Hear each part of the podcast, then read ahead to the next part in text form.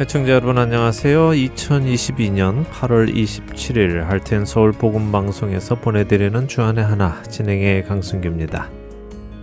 지난 한 주도 자신의 믿음을 정비하고 주님께 시선을 고정하여 믿음의 여정을 살아가신 여러분 되셨으리라 믿습니다.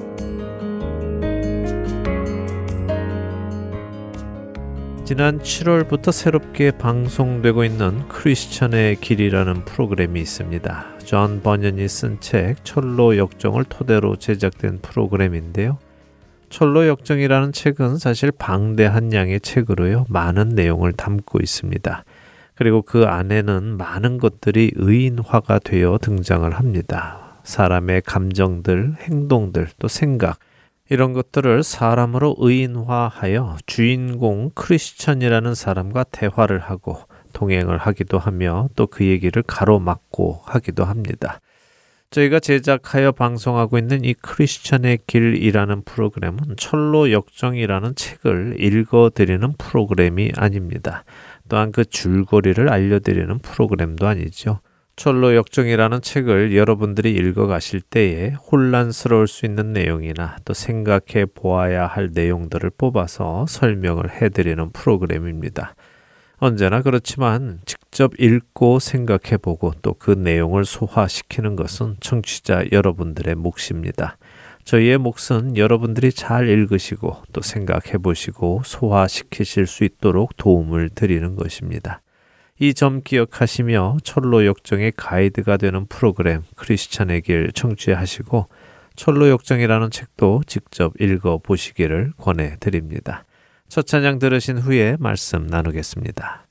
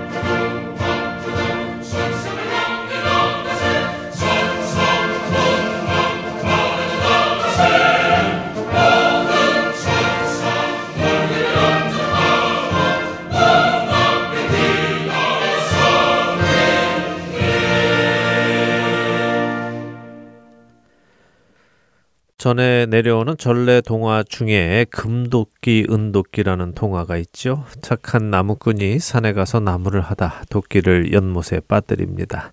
나무를 베어 먹고 살아가는 나무꾼이 하나밖에 없는 도끼를 잃어버리자 슬피 웁니다.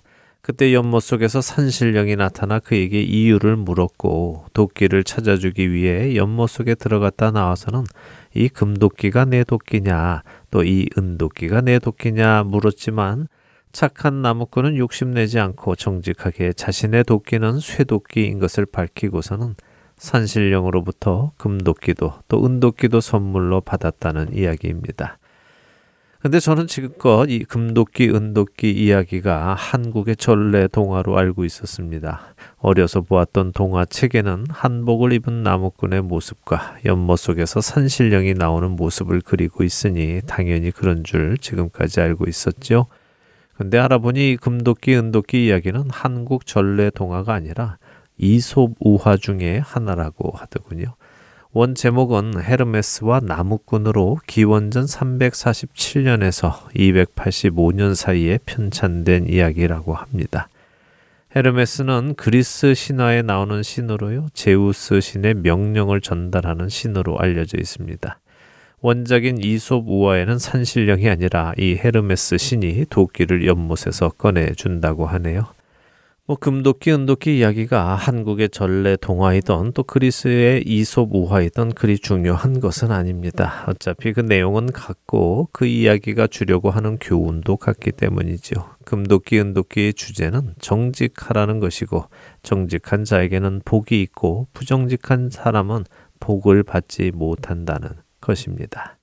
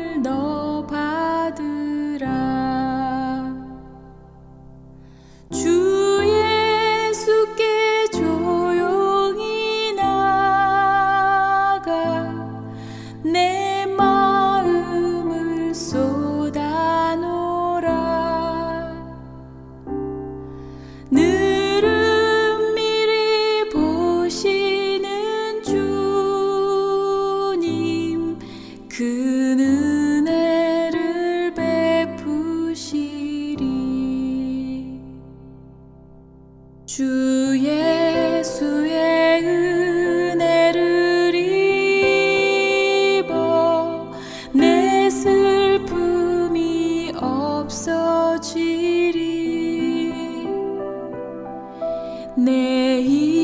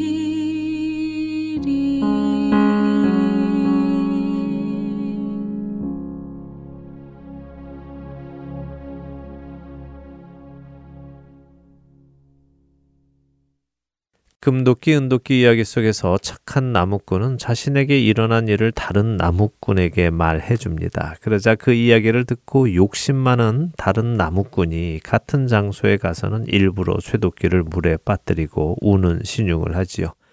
착한 나무꾼이 말한 대로 산신령이 나타나 금도끼를 보여주며 그에게 이 도끼가 내 도끼냐고 묻습니다.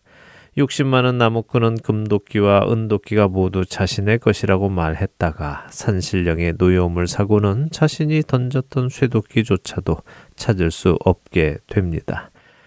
이 이야기 속에서 여러분은 어떤 교훈을 얻으십니까? 정직한 사람과 부정직한 사람의 결과에 대한 교훈을 얻을 수 있고 또 정직함은 승리한다. 선한 것이 승리한다 하는 교훈을 배울 수 있습니다. 근데 저는 여기서 한 가지 더 생각해 보고 싶습니다. 욕심 많은 나무꾼의 행동을 한번 생각해 보지요. 그가 착한 나무꾼의 이야기를 듣고 무슨 생각을 한 것입니까? 착한 나무꾼은 무슨 의도로 욕심 많은 나무꾼에게 이야기를 해 주었을까요? 너도 가서 도끼를 한번 빠뜨려 봐. 그러면 나처럼 금도끼, 은도끼를 얻을 수 있을 거야 하며 자랑을 했을까요? 분명 착한 나무꾼은 자신에게 일어난 우연한 일 속에서 자신은 정직하게 행했을 뿐인데 이런 선물을 받았다라고 말했을 것입니다. 그런데 착한 나무꾼에게 일어난 일을 듣고 욕심 많은 나무꾼은 본질은 생각하지 않고 그 결과만을 바라보았습니다.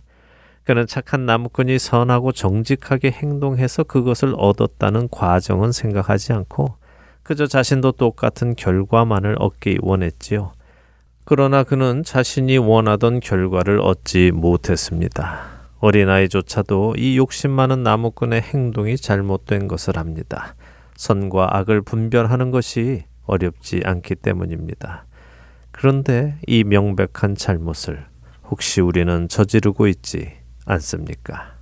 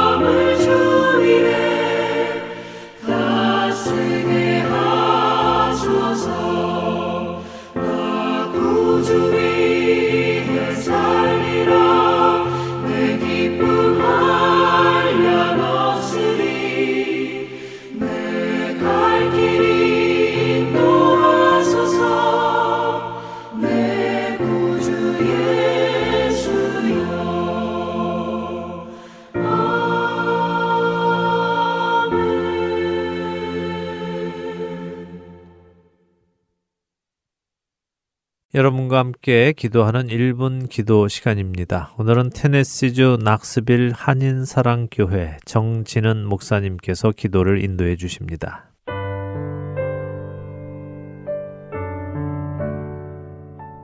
할텐 서울 복음방송 1분 기도 시간입니다. 저는 낙스빌 한인사랑교회를 섬기는 정진은 목사입니다. 오늘은 세계 정세를 놓고 함께 기도하기를 원합니다. 아시는 것처럼 한국은 150년 만에 엄청난 홍수 피해를 입었습니다. 그로 말미암아 수많은 이재민과 사상자가 나왔습니다. 그런데 동시에 유럽은 500년 만에 사상 최고의 가뭄과 산불로 엄청난 큰 피해를 입고 많은 피해자가 나왔습니다. 아프리카도 마찬가지입니다. 그리고 미국 전역은 가뭄과 홍수, 이상기온으로 수많은 영혼들이 피해를 받고 있습니다. 오늘은 그렇게 생각지도 못한 피해와 환란을 받은 분들을 위해 함께 중보하면 좋겠습니다. 그분들에게 하나님의 크신 위로와 은혜가 넘칠 수 있도록 그리고 우리가 더 경각하여 이때가 하나님의 형상답게 자연 만물을 잘 다스리고 가꾸는 때가 될 수 있도록 그런 믿음의 사람이 될 수 있기를 우리 다 함께 간절히 기도하겠습니다.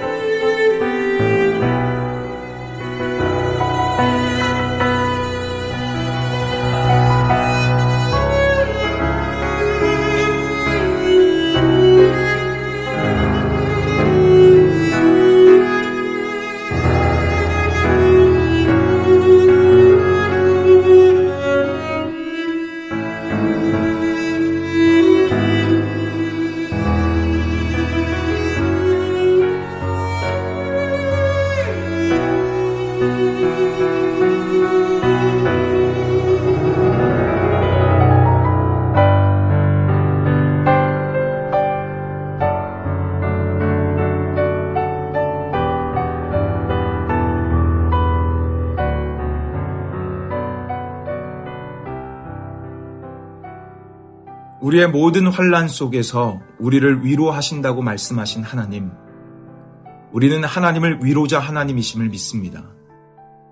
지금 이 세상은 생각지도 못한 자연재해로 수많은 피해를 받고 생명을 잃어가고 있습니다. 그 피해 속에서 눈물 짓고 있는 그 많은 영혼들을 말씀 그대로 하나님 위로하여 주옵소서. 가족을 잃고 재산을 잃고 소망을 잃은 그들에게 세상이 줄 수 없는 하나님의 소망을 부어 주옵소서.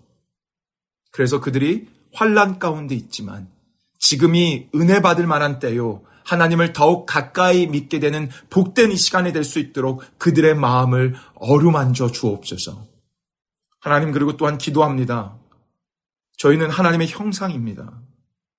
하나님의 형상으로서 더욱 깨어 근신하며 지금이라도 맡기신 자연 만물을 잘 다스려 하나님의 형상답게 책임과 사명을 다하는 믿는 우리가 될 수 있도록 인도하여 주옵소서. 만물의 주관자 되시며 우리의 위로자 되신 예수 그리스도의 이름으로 기도합니다. 아멘.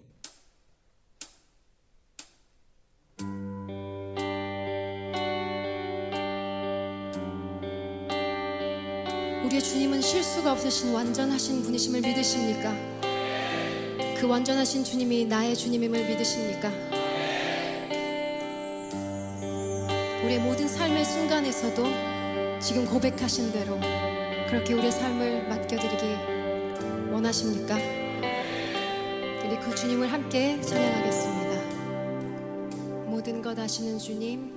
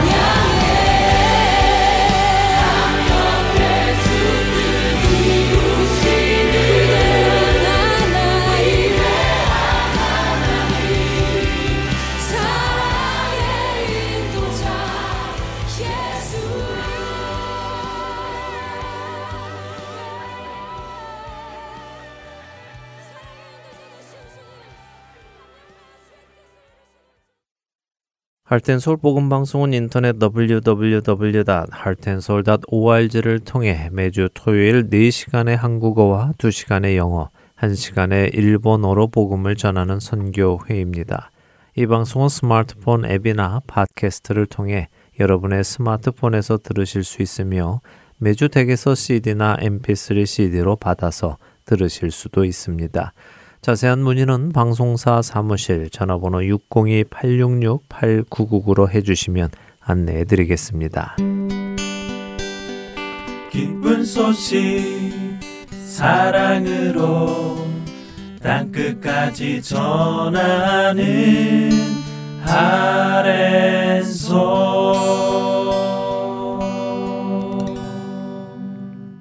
누가복음을 공부하는 시간입니다. 누가의 복음으로 이어드립니다.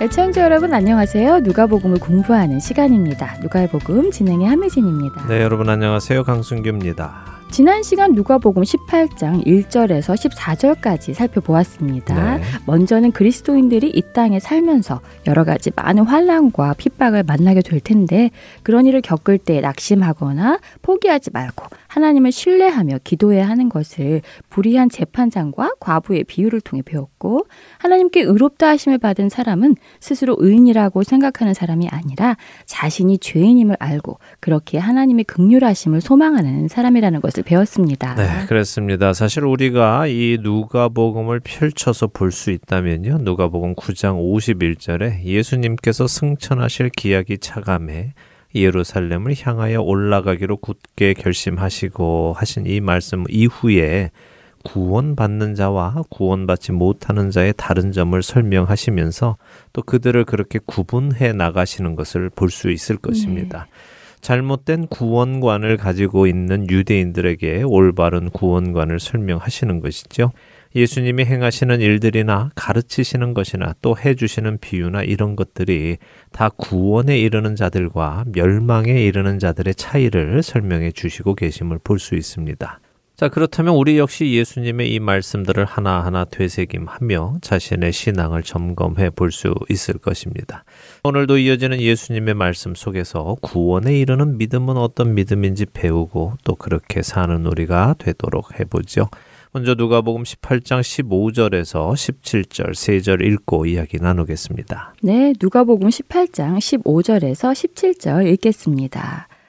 사람들이 예수께서 만져 주심을 바라고 자기 어린 아기를 데리고 오매 제자들이 보고 꾸짖거늘 예수께서 그 어린 아이들을 불러 가까이 하시고 이르시되 어린 아이들이 내게 오는 것을 용납하고 금하지 말라 하나님의 나라가 이런 자의 것이니라 내가 진실로 너희에게 이르노니 누구든지 하나님의 나라를 어린아이와 같이 받아들이지 않는 자는 결단코 거기 들어가지 못하리라 하시니라. 네.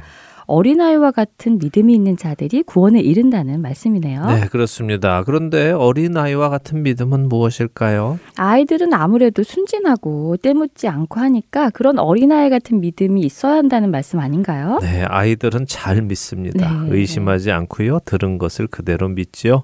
하나님의 말씀을 그렇게 듣는 그대로 받아들이는 어린 아이들과 같은 믿음이 필요하다는 것입니다.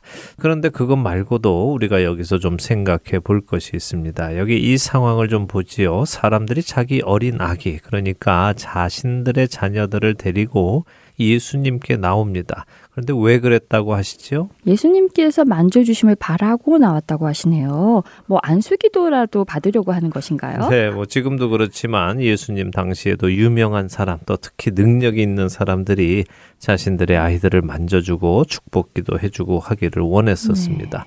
자녀가 잘 되기를 바라는 부모의 마음은 예나 지금이나 변함이 없겠지요.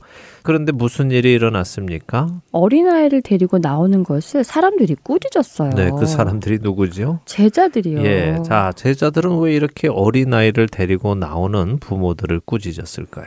음, 그러게요. 뭐 번잡스러워서 그런가요? 아니면 요즘 유명인들 주변의 경호원들이 팬들의 접촉을 막는 것 같은 뭐 그런 것인가요? 예, 뭐 글쎄요. 만일 예수님께 나오는 사람들이요. 어린 아이를 데리고 온 것이 아니라 아주 유명한 사람이나 권세가 있는 사람을 모시고 왔다면 어땠을까요? 그랬다면 막지 않았겠죠. 오히려 예수님께 더 가까이 가게 하지 않았을까요? 그랬겠죠. 결국 이 제자들이 어린 아이를 데리고 오는 사람들을 막은 것은 그들을 무시했기 때문이죠. 네. 우리가 잘 알듯이 당시 유대 문화 속에서 어린 아이들은 무시를 당했잖아요. 맞아요. 그랬죠. 아이들은 사람으로 세지도 않았다고 하지요. 네. 제자들은 예수님께 이미 여러 번 한 생명의 귀함에 대해서 배웠습니다. 잃어버린 양의 비유나 잃어버린 드라크마의 비유 이런 것들을 통해서 한 영혼을 귀히 여기시는 하나님의 성품을 배웠습니다. 그래도 여전히 자신들의 문화 속에서 빚어진 가치관은 깨지지 않고 있는 것이죠. 같은 장면을 기록한 마가복음 10장 14절에 보면요. 예수님께서는 이런 제자들의 모습에 노하셨다 하고 표현을 합니다. 몹시 괴로워하셨다, 몹시 분개하셨다 이런 말씀이죠. 세상에 속한 사람들이야 그런 모습을 보이는 것이 당연하겠지만요. 예수님과 3년을 함께 다니며 예수님께서 가난하고 불쌍하고 심지어 부정하고 죄인인 사람들을 어떻게 대하셨는지를 본 제자들이라면 그런 선생님의 모습을 보고 배워서 자신들도 가난하고 연약한 자들을 귀히 여기고 사랑으로 대했어야 하는데 그렇지 못한 것이죠. 참 변하지 않는 것이 사람인 것 같아요. 제자들이나 우리들이나. 네, 맞습니다. 자, 그런데 이런 제자들이 분명히 변하지요. 언제 변합니까? 성령님이 오신 후에 변합니다. 성령님이 그들 안에 내주하실 때 변화되는 것이군요. 네, 그러니까 우리도 성령님께 집중할 때는 변화의 삶을 삽니다. 그러나 성령님께 집중하지 않으면 우리도 그냥 세상 사람처럼 살아가게 네. 됩니다. 그래서 늘 근신하고 깨어 있어야 하는 것입니다. 자, 예수님은 이렇게 사람을 차별하여 대우하는 제자들을 꾸짖으십니다. 그리고는 이런 어린 아이들이 예수님께 오는 것을 막지 말라고 하시죠. 하나님의 나라가 바로 이런 자의 것이다 라고 말씀하십니다. 아직까지는 세상의 잣대로 생각하고 있는 제자들을 다시 교육시키시는 것입니다. 오래 참으시며 인도하시는 하나님의 성품을 예수님 안에서도 보내요. 우리 역시 그런 성품을 가지면 좋겠습니다. 네, 아멘. 그 사랑을 우리가 받았으니까 우리도 그 사랑을 흘려보내야 되겠죠. 네. 예, 지금 읽은 구절에서 우리는 구원에 이르는 믿음은 어린아이 같은 믿음, 곧 의심 없이 말씀을 받아들이고 믿는 믿음, 또한 아이들은 늘 부모님의 도움이 필요하지요. 사실 여기 누가가 사용한 단어는요, 젖먹이 아기를 의미하는 단어입니다. 마테나 마가는 7살 미만의 아이를 칭하는 단어를 사용한 것에 비해서 누가는 젖먹이 아이를 지칭하는 단어를 사용하고 있습니다. 자, 이 젖먹는 아이는 어머니의 도움이 어느 정도로 필요할까요? 네, 어느 정도 필요한 것이 아니라 어머니의 도움이 없이는 곧 죽지요. 아, 그렇군요. 하나님 없이는 죽음에 이르는 것을 아는 믿음이 있어야 한다는 것이군요. 네. 그래서 하나님께 꼭 붙어 있는 믿음, 늘 하나님을 찾는 믿음이 구원에 이르는 믿음이군요. 맞습니다. 그런 믿음이 우리 안에 있기를 바랍니다. 네. 자, 이렇게 구원에 이르는 믿음을 알려 주시고는 또다시 바리새인들 그리고 유대인들 사이에 퍼져 있는 잘못된 구원관을 하나 알려 주시는 사건이 일어나는데요. 읽고 이야기 나누죠. 누가복음 18장 18절에서 27절까지 말씀 읽겠습니다. 네, 누가복음 18장 18절부터 읽습니다. 어떤 관리가 물어 이르되 선한 선생님이여 내가 무엇을 하여야 영생을 얻으리이까 예수께서 이르시되 네가 어찌하여 나를 선하다 일컫느냐 하나님 한 분 외에는 선한 이가 없느니라 네가 계명을 안 하니 간음하지 말라 살인하지 말라 도둑질하지 말라 거짓 증언하지 말라. 내 부모를 공경하라 하였느니라. 여짜오되 이것은 내가 어려서부터 다 지키었나이다. 예수께서 이 말을 들으시고 이르시되 내게 아직도 한 가지 부족한 것이 있으니 내게 있는 것을 다 팔아 가난한 자들에게 나누어 주라. 그리하면 하늘에서 내게 보화가 있으리라. 그리고 와서 나를 따르라 하시니. 그 사람이 큰 부자이므로 이 말씀을 듣고 심히 근심하더라 예수께서 그를 보시고 이르시되 재물이 있는 자는 하나님의 나라에 들어가기가 얼마나 어려운지. 낙타가 바늘귀로 들어가는 것이 부자가 하나님의 나라에 들어가는 것보다 쉬우니라 하시니. 듣는 자들이 이르되 그런즉 누가 구원을 얻을 수 있나이까? 이르시되 무릇 사람이 할 수 없는 것을 하나님은 하실 수 있느니라 부자가 천국에 가는 것보다 낙타가 바늘기로 들어가는 것이 더 쉽다는 그 말씀이네요. 네. 그런데 이 말씀이 유대인들의 잘못된 구원관을 고쳐주시는 사건이라고요. 네, 그렇습니다. 우리가 16장에서도 보았듯이요. 이스라엘 사람들의 구원관은 무엇이었습니까? 그들은 누가 천국에 간다고 믿었지요? 먼저는 아브라함의 자손이어야 하고 또 율법을 잘 지키고 그리고 하나님께 축복받아서 부자가 된 사람 이런 사람이 천국에 간다고 믿고 있는 것을 보았지요. 네. 특별히 부자와 거지 나사로의 비유에서 그들의 그런 믿음이 잘못된 것임을 확실히 가르쳐 주셨고요. 네, 그랬습니다. 부자와 거지 나사로의 이야기가 비유였다면 또 여기 누가복음 18장 앞에서 보았던 바리새인과 세리의 기도가 비유였다면 여기 이 관리의 이야기는 지금 눈앞에 실제로 일어나고 있는 일이죠. 네. 주변에 있는 사람들과 제자들에게 훨씬 더 확실하게 다가오겠죠. 자, 여기 이 관리의 이야기는 마태복음 19장, 마가복음 10장, 그리고 여기 누가복음 18장 이렇게 세 복음서, 곧 공관복음 모두에 기록이 되어 있는데요. 그래서 이 세 복음서 모두를 보며 서로 보완해 나가며 살펴보면 더 좋습니다. 먼저 마태복음은 이 관리를 청년이라고 표현합니다. 젊다는 말이겠죠. 네. 젊은 청년이 관리입니다. 그러니까 세상에서 볼 때 아주 일찍이 성공한 사람이겠죠. 여기 관리라는 표현은 아르콘이라는 헬라어를 번역한 건데요. 이 아르콘이라는 단어는 주로 통치자, 우두머리, 지도자 이런 의미를 가지고 있습니다. 그러니까 이 청년은 상당히 높은 자리에 있는 사람을 의미하지요. 물론 이 청년의 직책이 정확히 무엇인지는 모릅니다. 학자에 따라서는 이 청년이 사내들인 공회의 지도자 중에 하나다 하기도 하고요. 회당장이다 하기도 합니다만 명확히 우리는 그의 직책은 모릅니다.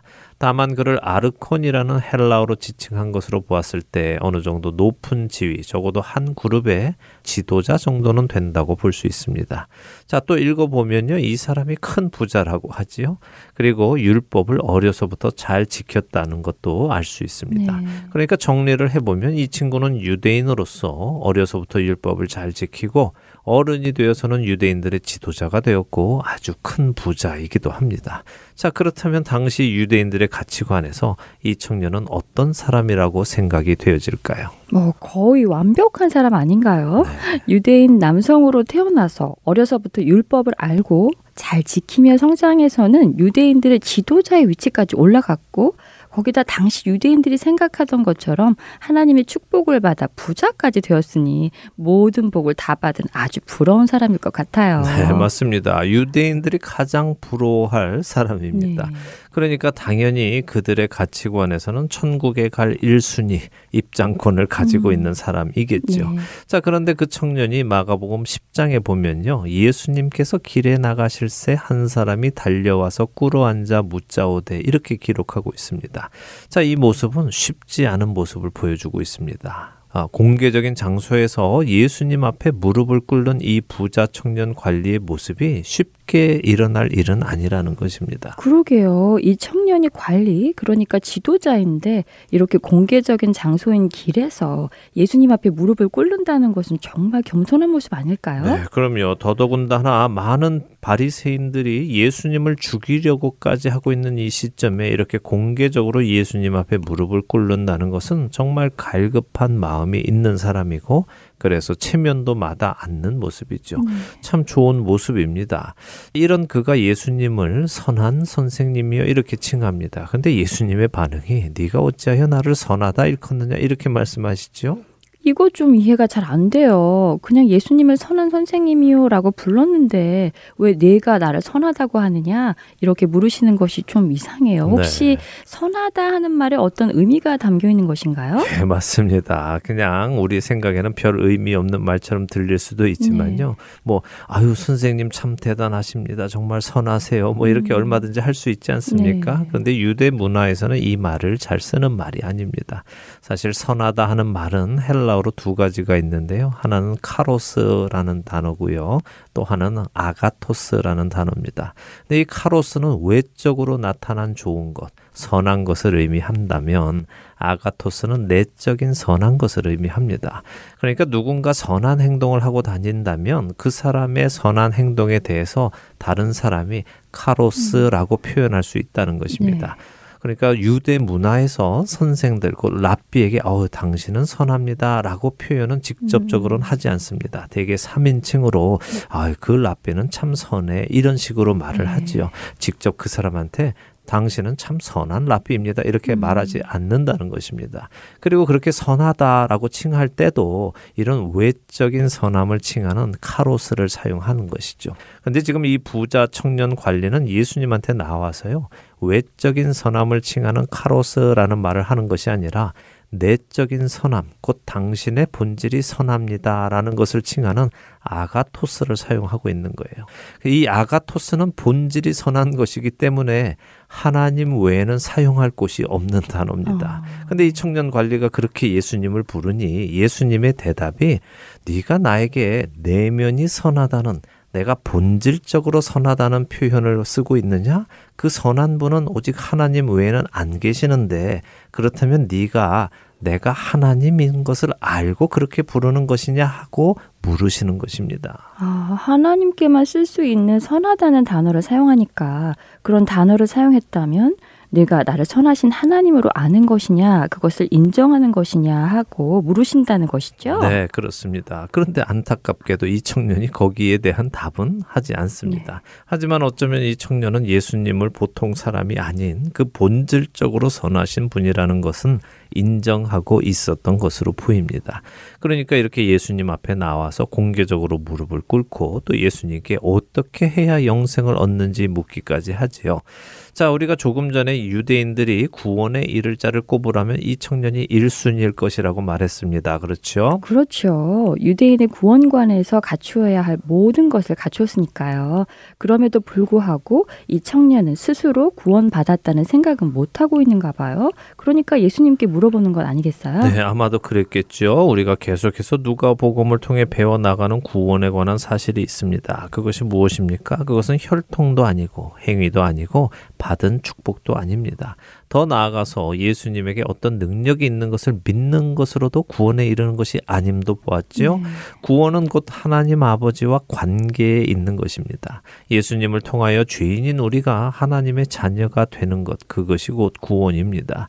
여기 이 부자 청년 관리는 자신의 삶 속에서 하나님과의 관계가 단절되어 있는 것입니다. 그러니까 마음이 불안하지요. 네. 더군다나 이 청년과 예수님의 대화 속에서 우리는 이 청년 의 문제를 알게 됩니다. 자, 예수님이 이 청년에게 먼저는 계명을 지키라라고 말해 주십니다. 우리가 알듯이 10계명은 두 부분으로 나눌 수 있습니다. 그렇죠. 하나님께 대한 계명 네 가지와 사람에 대한 계명 여섯 가지 해서 두 부분으로 나뉘지요. 맞습니다. 그런데 예수님께서 이 청년에게 지키라고 먼저 말씀하신 계명은 10계명 중에 사람과 관련된 계명입니다. 간음하지 마라, 살인하지 말라, 도둑질하지 마라, 거짓 증언하지 말라, 또 내 부모를 공경하라. 이 말씀을 하셨는데 왜 그러셨을까요? 예수님은 이미 모든 것을 아시지요. 이 청년 관리는 이것을 지키고 있음도 알고 계셨습니다. 그래서 이렇게 하라고 먼저 말을 하면 어떤 대답이 나올 것도 알고 계셨겠죠. 어려서부터 잘 지켜왔다고 답할 것도 알고 계셨다는 것이군요. 그렇습니다. 자, 그렇다면 이 청년의 문제는 무엇이었습니까? 하나님과의 관계에 대한 부분, 그 부분은 지키지 않고 있었던 것이죠. 근데 사실 십계명은 하나님에 관련된 계명과 사람에게 관련된 계명 이렇게 두 부분으로 나눌 수는 있지만 사실은 그 본질적인 정신은 나눌 수 없습니다. 우리가 하나님을 사랑하면 자연히 하나님의 형상을 따라 지음받은 사람을 사랑하게 되어 있습니다. 네. 하나님을 사랑하면서 사람은 사랑하지 않거나 사람은 사랑하는데 하나님은 사랑하지 않거나 할 수 없다는 것이죠. 만일 어떤 사람이 하나님은 사랑하지 않는데 사람은 사랑한다면 그거는 어떤 경우일까요? 글쎄요, 어떤 경우일까요? 그냥 마음은 없는 종교적 행위일까요? 맞습니다. 바로 그런 것이죠. 하나님을 사랑해서 이웃을 사랑하는 것이 아니라 율법이 이웃에게 이런저런 일을 하라고 명하니까 그냥 하는 것입니다. 네. 자, 이 십계명을 다시 한번 생각해 보세요. 십계명은 사실 사랑하라는 계명이 아닙니다. 오히려 이웃에게 하지 말아야 할 최소한의 기본적인 것을 금하고 계시죠. 간음하지 말고 살인하지 말고 도둑질 하지 말고 거짓 증언하지 말고 자 여기 거짓 증언하지 말라는 말씀은 이웃에게 해를 주고 또 그로 인해서 내가 유익을 얻기 위해 거짓말로 증언하는 것을 의미합니다. 그거 하지 말라고 하셨고요. 마지막으로 부모를 공경하라 이렇게 되어 있는데 여기서 이 부모를 공경하라는 말씀 외에는 다 다른 사람들에게 피해를 주지 않도록 요구하시는 아주 지극히 기본적인 계명입니다. 근데 이것을 지키면서 자신이 하나님의 계명을 잘 지키고 산다고 착각을 한다면 그 사람은 사실 복음이 무엇인지 모르는 사람이지요. 십계명을 잘 지키는 것은 좋은 사람이 되는 것이 아닙니다. 이것은 아주 기본적인 예의를 지키고 사는 정도이지요. 네. 우리도 결코 십계명을 어기지 않았다고 자신이 의롭다고 생각해서는 안 되는 것입니다. 자, 이 청년이 자신이 어려서부터 남에게 피해 주지 않았다. 이 계명들 다 잘 지켰다 하니까 예수님께서 말씀하시죠. 내게 있는 것을 다 팔아 가난한 자들에게 나누어 주라고 하십니다. 무슨 말씀입니까? 남에게 피해 안 주는 것에 그쳐서는 안 된다는 것입니다. 그들을 사랑하라는 것입니다. 그렇네요. 예수님께서 율법 중 가장 중요한 율법이 하나님을 사랑하고 이웃을 사랑하라는 것이라고 하셨는데 이 청년은 사실 하나님도 사랑하지 않고 이웃도 사랑하지 않으면서 단지 이웃에게 피해를 주지 않았다는 것으로 자신은 좋은 믿음을 가지고 있다고 생각하고 있었던 것이네요. 네, 우리들도 마찬가지입니다. 10계명 정도 지키면서 자신을 의롭다고 생각한다면 그건 정말 잘못된 것입니다. 남에게 피해 안 주고 사는 것이 뭐가 그렇게 자랑할 만한 일이 되겠습니까? 그렇지 않습니까? 남에게 도움을 주고 살아야 자랑할 만하지요. 더군다나 자랑하기 위해서 남을 돕는 것은 더 말도 안 되는 일이고요. 네. 하나님을 사랑하기 때문에 이웃을 사랑해야 하는 것입니다. 자, 오늘은 시간이 다 돼서요. 여기서 마치고요. 우리 다음 주에 이 부자 청년 관리의 이야기 계속해서 나누도록 하겠습니다. 네, 십계명을 지키는 것이 자랑할 만한 것이 아니라는 것이 새삼스럽게 와닿네요. 우리 각자를 또 살펴보아야 하겠습니다. 한 주간도 주님을 사랑하시고 이웃을 사랑하시는 여러분 되시기 바라며 누가복음 오늘 시간 마치겠습니다. 네, 저희는 다음 주에 다시 뵙겠습니다. 안녕히 계십시오. 안녕 히 계세요.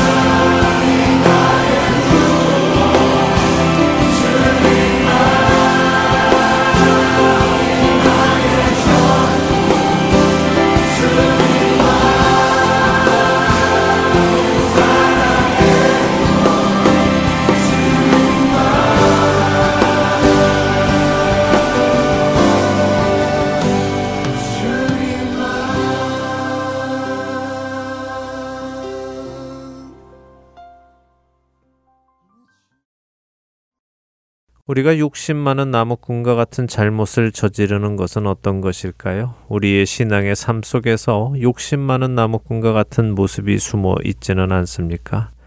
그는 산신령을 통해 금도끼, 은도끼를 얻으려 했습니다. 금도끼, 은도끼가 정직함에 대한 선물로 주어진 것을 알았다면 그는 자신도 정직하게 살아야 하겠다는 교훈을 얻었어야 합니다. 그러나 그는 자신도 정직하게 살아야 하겠다는 결단 대신 부정직한 방법을 통하여 금도끼와 은도끼를 얻으려 했습니다. 우리는 신실하게 하나님을 섬긴 사람들이 하나님께 어떤 선물을 받는 것을 보며 나도 그 선물을 받기 위해 하나님을 섬기는 척 하지는 않습니까? 누구누구가 이렇게 했더니 하나님께서 저렇게 축복해 주셨다는 말을 듣고는 부러워져서 나도 그 축복을 받고자 어떤 행위를 해보지는 않으셨는지요? 11조를 꼬박꼬박 했더니 물질의 축복을 받았다. 새벽 기도를 꼬박꼬박 했더니 원하는 것을 이루었다. 주일 성수를 빠지지 않고 했더니 많은 것을 받고 또 이루었다 하는 간증을 듣고는 나도 저런 축복을 받고자 11조를 하거나 새벽 기도를 시작하거나 주일 성수를 빠지지 않기로 결정하지는 않았습니까? 욕심 많은 나무꾼은 정직한 나무꾼의 모습에서 나도 정직하게 살아야겠구나라는 것을 본 것이 아니라 그에게 주어진 금도끼와 은도끼만을 바라보았습니다. 만일 우리가 다른 이들의 간증 속에서 그들이 하나님을 사랑하고 이웃을 사랑하고 그래서 하나님을 신실하게 섬기는 것을 보지 못하고 그저 그런 그들에게 주어진 눈에 보이는 축복에만 관심을 가지고 나도 그것을 가지기 원하여 사랑 없는 행위만 한다면 우리가 욕심 많은 나무꾼과 다른 것이 무엇이 있겠습니까? 골로새서 2장 13절은 또 범죄와 육체의 무할례로 죽었던 너희를 하나님이 그와 함께 살리시고 우리의 모든 죄를 사하시고라고 말씀하십니다. 에베소서 2장 1절도 그는 허물과 죄로 죽었던 너희를 살리셨도다라고 말씀하시지요. 우리가 예수님을 구주로 영접했다는 것은 사망에서 영원한 생명으로 옮기움을 받았다는 말입니다. 이미 죽었던 사람이 살아남을 받은 것입니다. 죽었던 사람이 살아남을 받았다면 무엇을 더 요구할 것이 있겠습니까? 물에 빠진 사람 건져주니 보따리 내놓으라고 한다는 말이 있지요. 감사함을 모르는 사람을 빗대어 하는 말입니다. 하나님께서 죽은 우리를 살리셨다면 우리는 그 은혜에 감사하여 우리의 모든 것을 드리는 것이 당연합니다. 그런데도 우리는 자꾸만 하나님께 보따리를 내놓으라고 합니다. 금도끼, 은도끼를 달라고 하지요. 하나님께서 원하시는 본질적인 모습으로 성화되어져 가는 일에는 관심이 없고 보따리에만 또 금도끼, 은도끼에만 관심이 있습니다. 심지어 저 사람은 금도끼, 은도끼 주시고 왜 저는 주시지 않느냐고 불평을 하기도 합니다. 나도 금도끼, 은도끼를 달라고 때를 쓰기도 하고 달라는 그것을 주시지 않는 하나님이 불공평하다고 불만을 내뱉기도 합니다. 사랑하는 할텐 서울 복음 방송 애청자 여러분. 정직한 나무꾼은 금도끼, 은도끼를 받아서 행복해 한 것이 아니었습니다. 그는 자신의 잃어버린 쇠도끼를 찾은 것만으로도 감사했습니다. 금도끼, 은도끼를 받았기에 감사한 것이 아니라 자신에게 하나밖에 없던 쇠도끼를 건져준 산신령에게 감사했습니다. 우리는 어떻습니까? 우리에게 생명 주신 그분께 진심으로 감사하고 있습니까? 잃어버렸던 그 생명을 찾아주신 주님께 감사하고 계시는지요? 금도끼, 은도끼를 주셔서 감사한 것이 아니라 잃어버린 그 생명을 찾아주신 것만으로도 우리 하나님은 영원히 찬송 받으실 분이십니다. 그리스도의 평강이 너희 마음을 주장하게 하라. 너희는 평강을 위하여 한 몸으로 부르심을 받았나니 너희는 또한 감사하는 자가 되라. 그리스도의 말씀이 너희 속에 풍성히 거하여 모든 지혜로 피차 가르치며 권면하며 시와 찬송과 신령한 노래를 부르며 감사하는 마음으로 하나님을 찬양하고 또 무엇을 하든지 말에나 일에나 다 주 예수의 이름으로 하고 그를 힘입어 하나님 아버지께 감사하라. 골로새서 3장 15절에서 17절의 말씀입니다. 하나님 아버지의 은혜가 깨달아져 그분의 그 사랑을 영원히 찬송하시는 저와 애청자 여러분이 되시기를 소원하며 오늘 주안의 하나 여기에서 마치도록 하겠습니다. 함께 해주신 여러분들께 감사드리고요. 저는 다음 주 이 시간 다시 찾아뵙겠습니다. 지금까지 구성과 진행의 강순기였습니다. 애청자 여러분 안녕히 계십시오.